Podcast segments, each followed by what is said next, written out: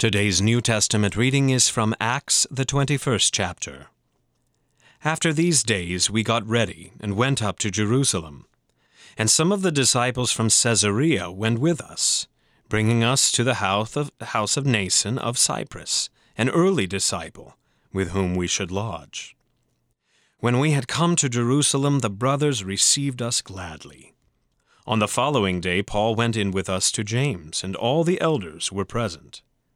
After greeting them, he related one by one the things that God had done among the Gentiles through his ministry. And when they heard it, they glorified God. They said to him, You see, brother, how many thousands there are among the Jews of those who have believed. They are all zealous for the law. And they have been told about you that you teach all the Jews who are among the Gentiles to forsake Moses telling them not to circumcise their children or walk according to our customs. What then is to be done? They will certainly hear that you have come. Do therefore what we tell you. We have four men who are under a vow. Take these men and purify yourself along with them and pay their expenses, so that they may shave their heads. Thus all will know that there is nothing in what they have been told about you but that you yourself also live in observance of the law. But as for the Gentiles who have believed, we have sent a letter with our judgment that they should abstain from what has been sacrificed to idols, and from blood, and from what has been strangled, and from sexual immorality. Then Paul took the men, and the next day he purified himself along with them and went into the temple, giving notice when the days of purification would be fulfilled and the offering presented for each one of them. When the seven days were almost completed, the Jews from Asia, seeing him in the temple, stirred up the whole crowd and laid hands on him, crying out, Men of Israel, help! This is the man who is teaching everyone everywhere against the people, and the law, and this place. Moreover, he even brought Greeks into the temple and has defiled this holy place for they had previously seen Trophimus the Ephesian with him in the city, and they supposed that Paul had brought him into the temple. Then all the city was stirred up, and the people ran together. They seized Paul and dragged him out of the temple, and at once the gates were shut. And as they were seeking to kill him, word came to the tribune of the cohort that all Jerusalem was in confusion. He at once took soldiers and centurions and ran down to them and when they saw the tribune and the soldiers, they stopped beating Paul. Then the tribune came up and arrested him, and ordered him to be bound with two chains. He inquired who he was and what he had done.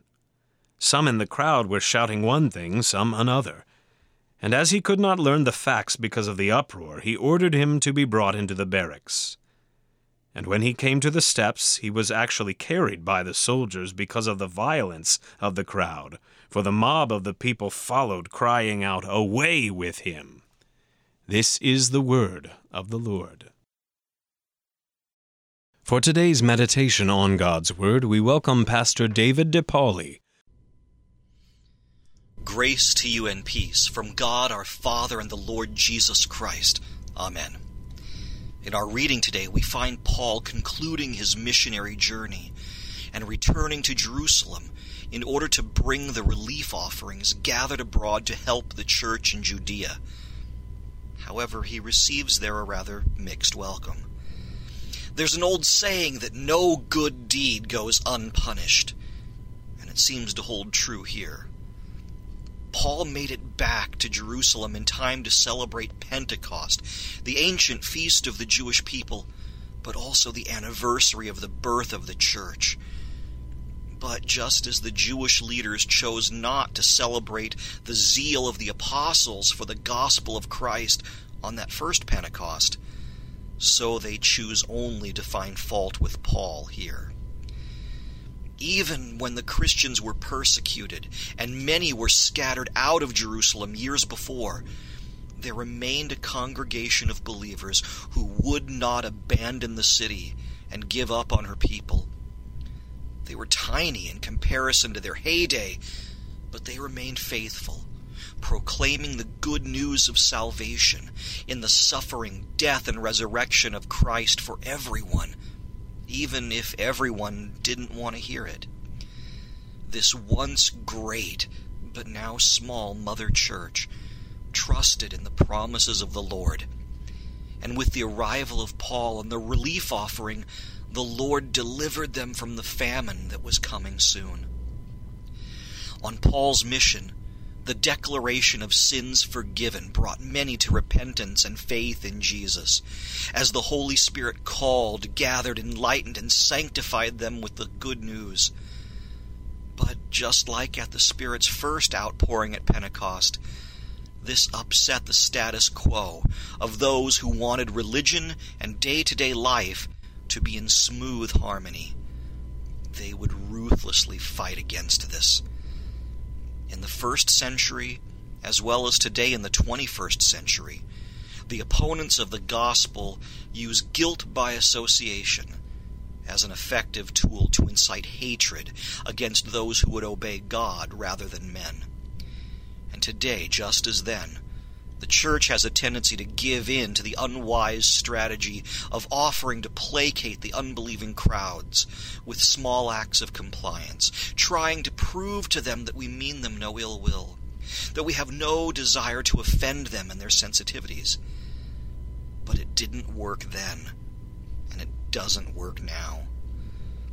The unbelieving world is willing to even break its own laws in order to punish those who would speak the truth of Christ in love, and force them into either complete compliance or else a life as hunted exiles.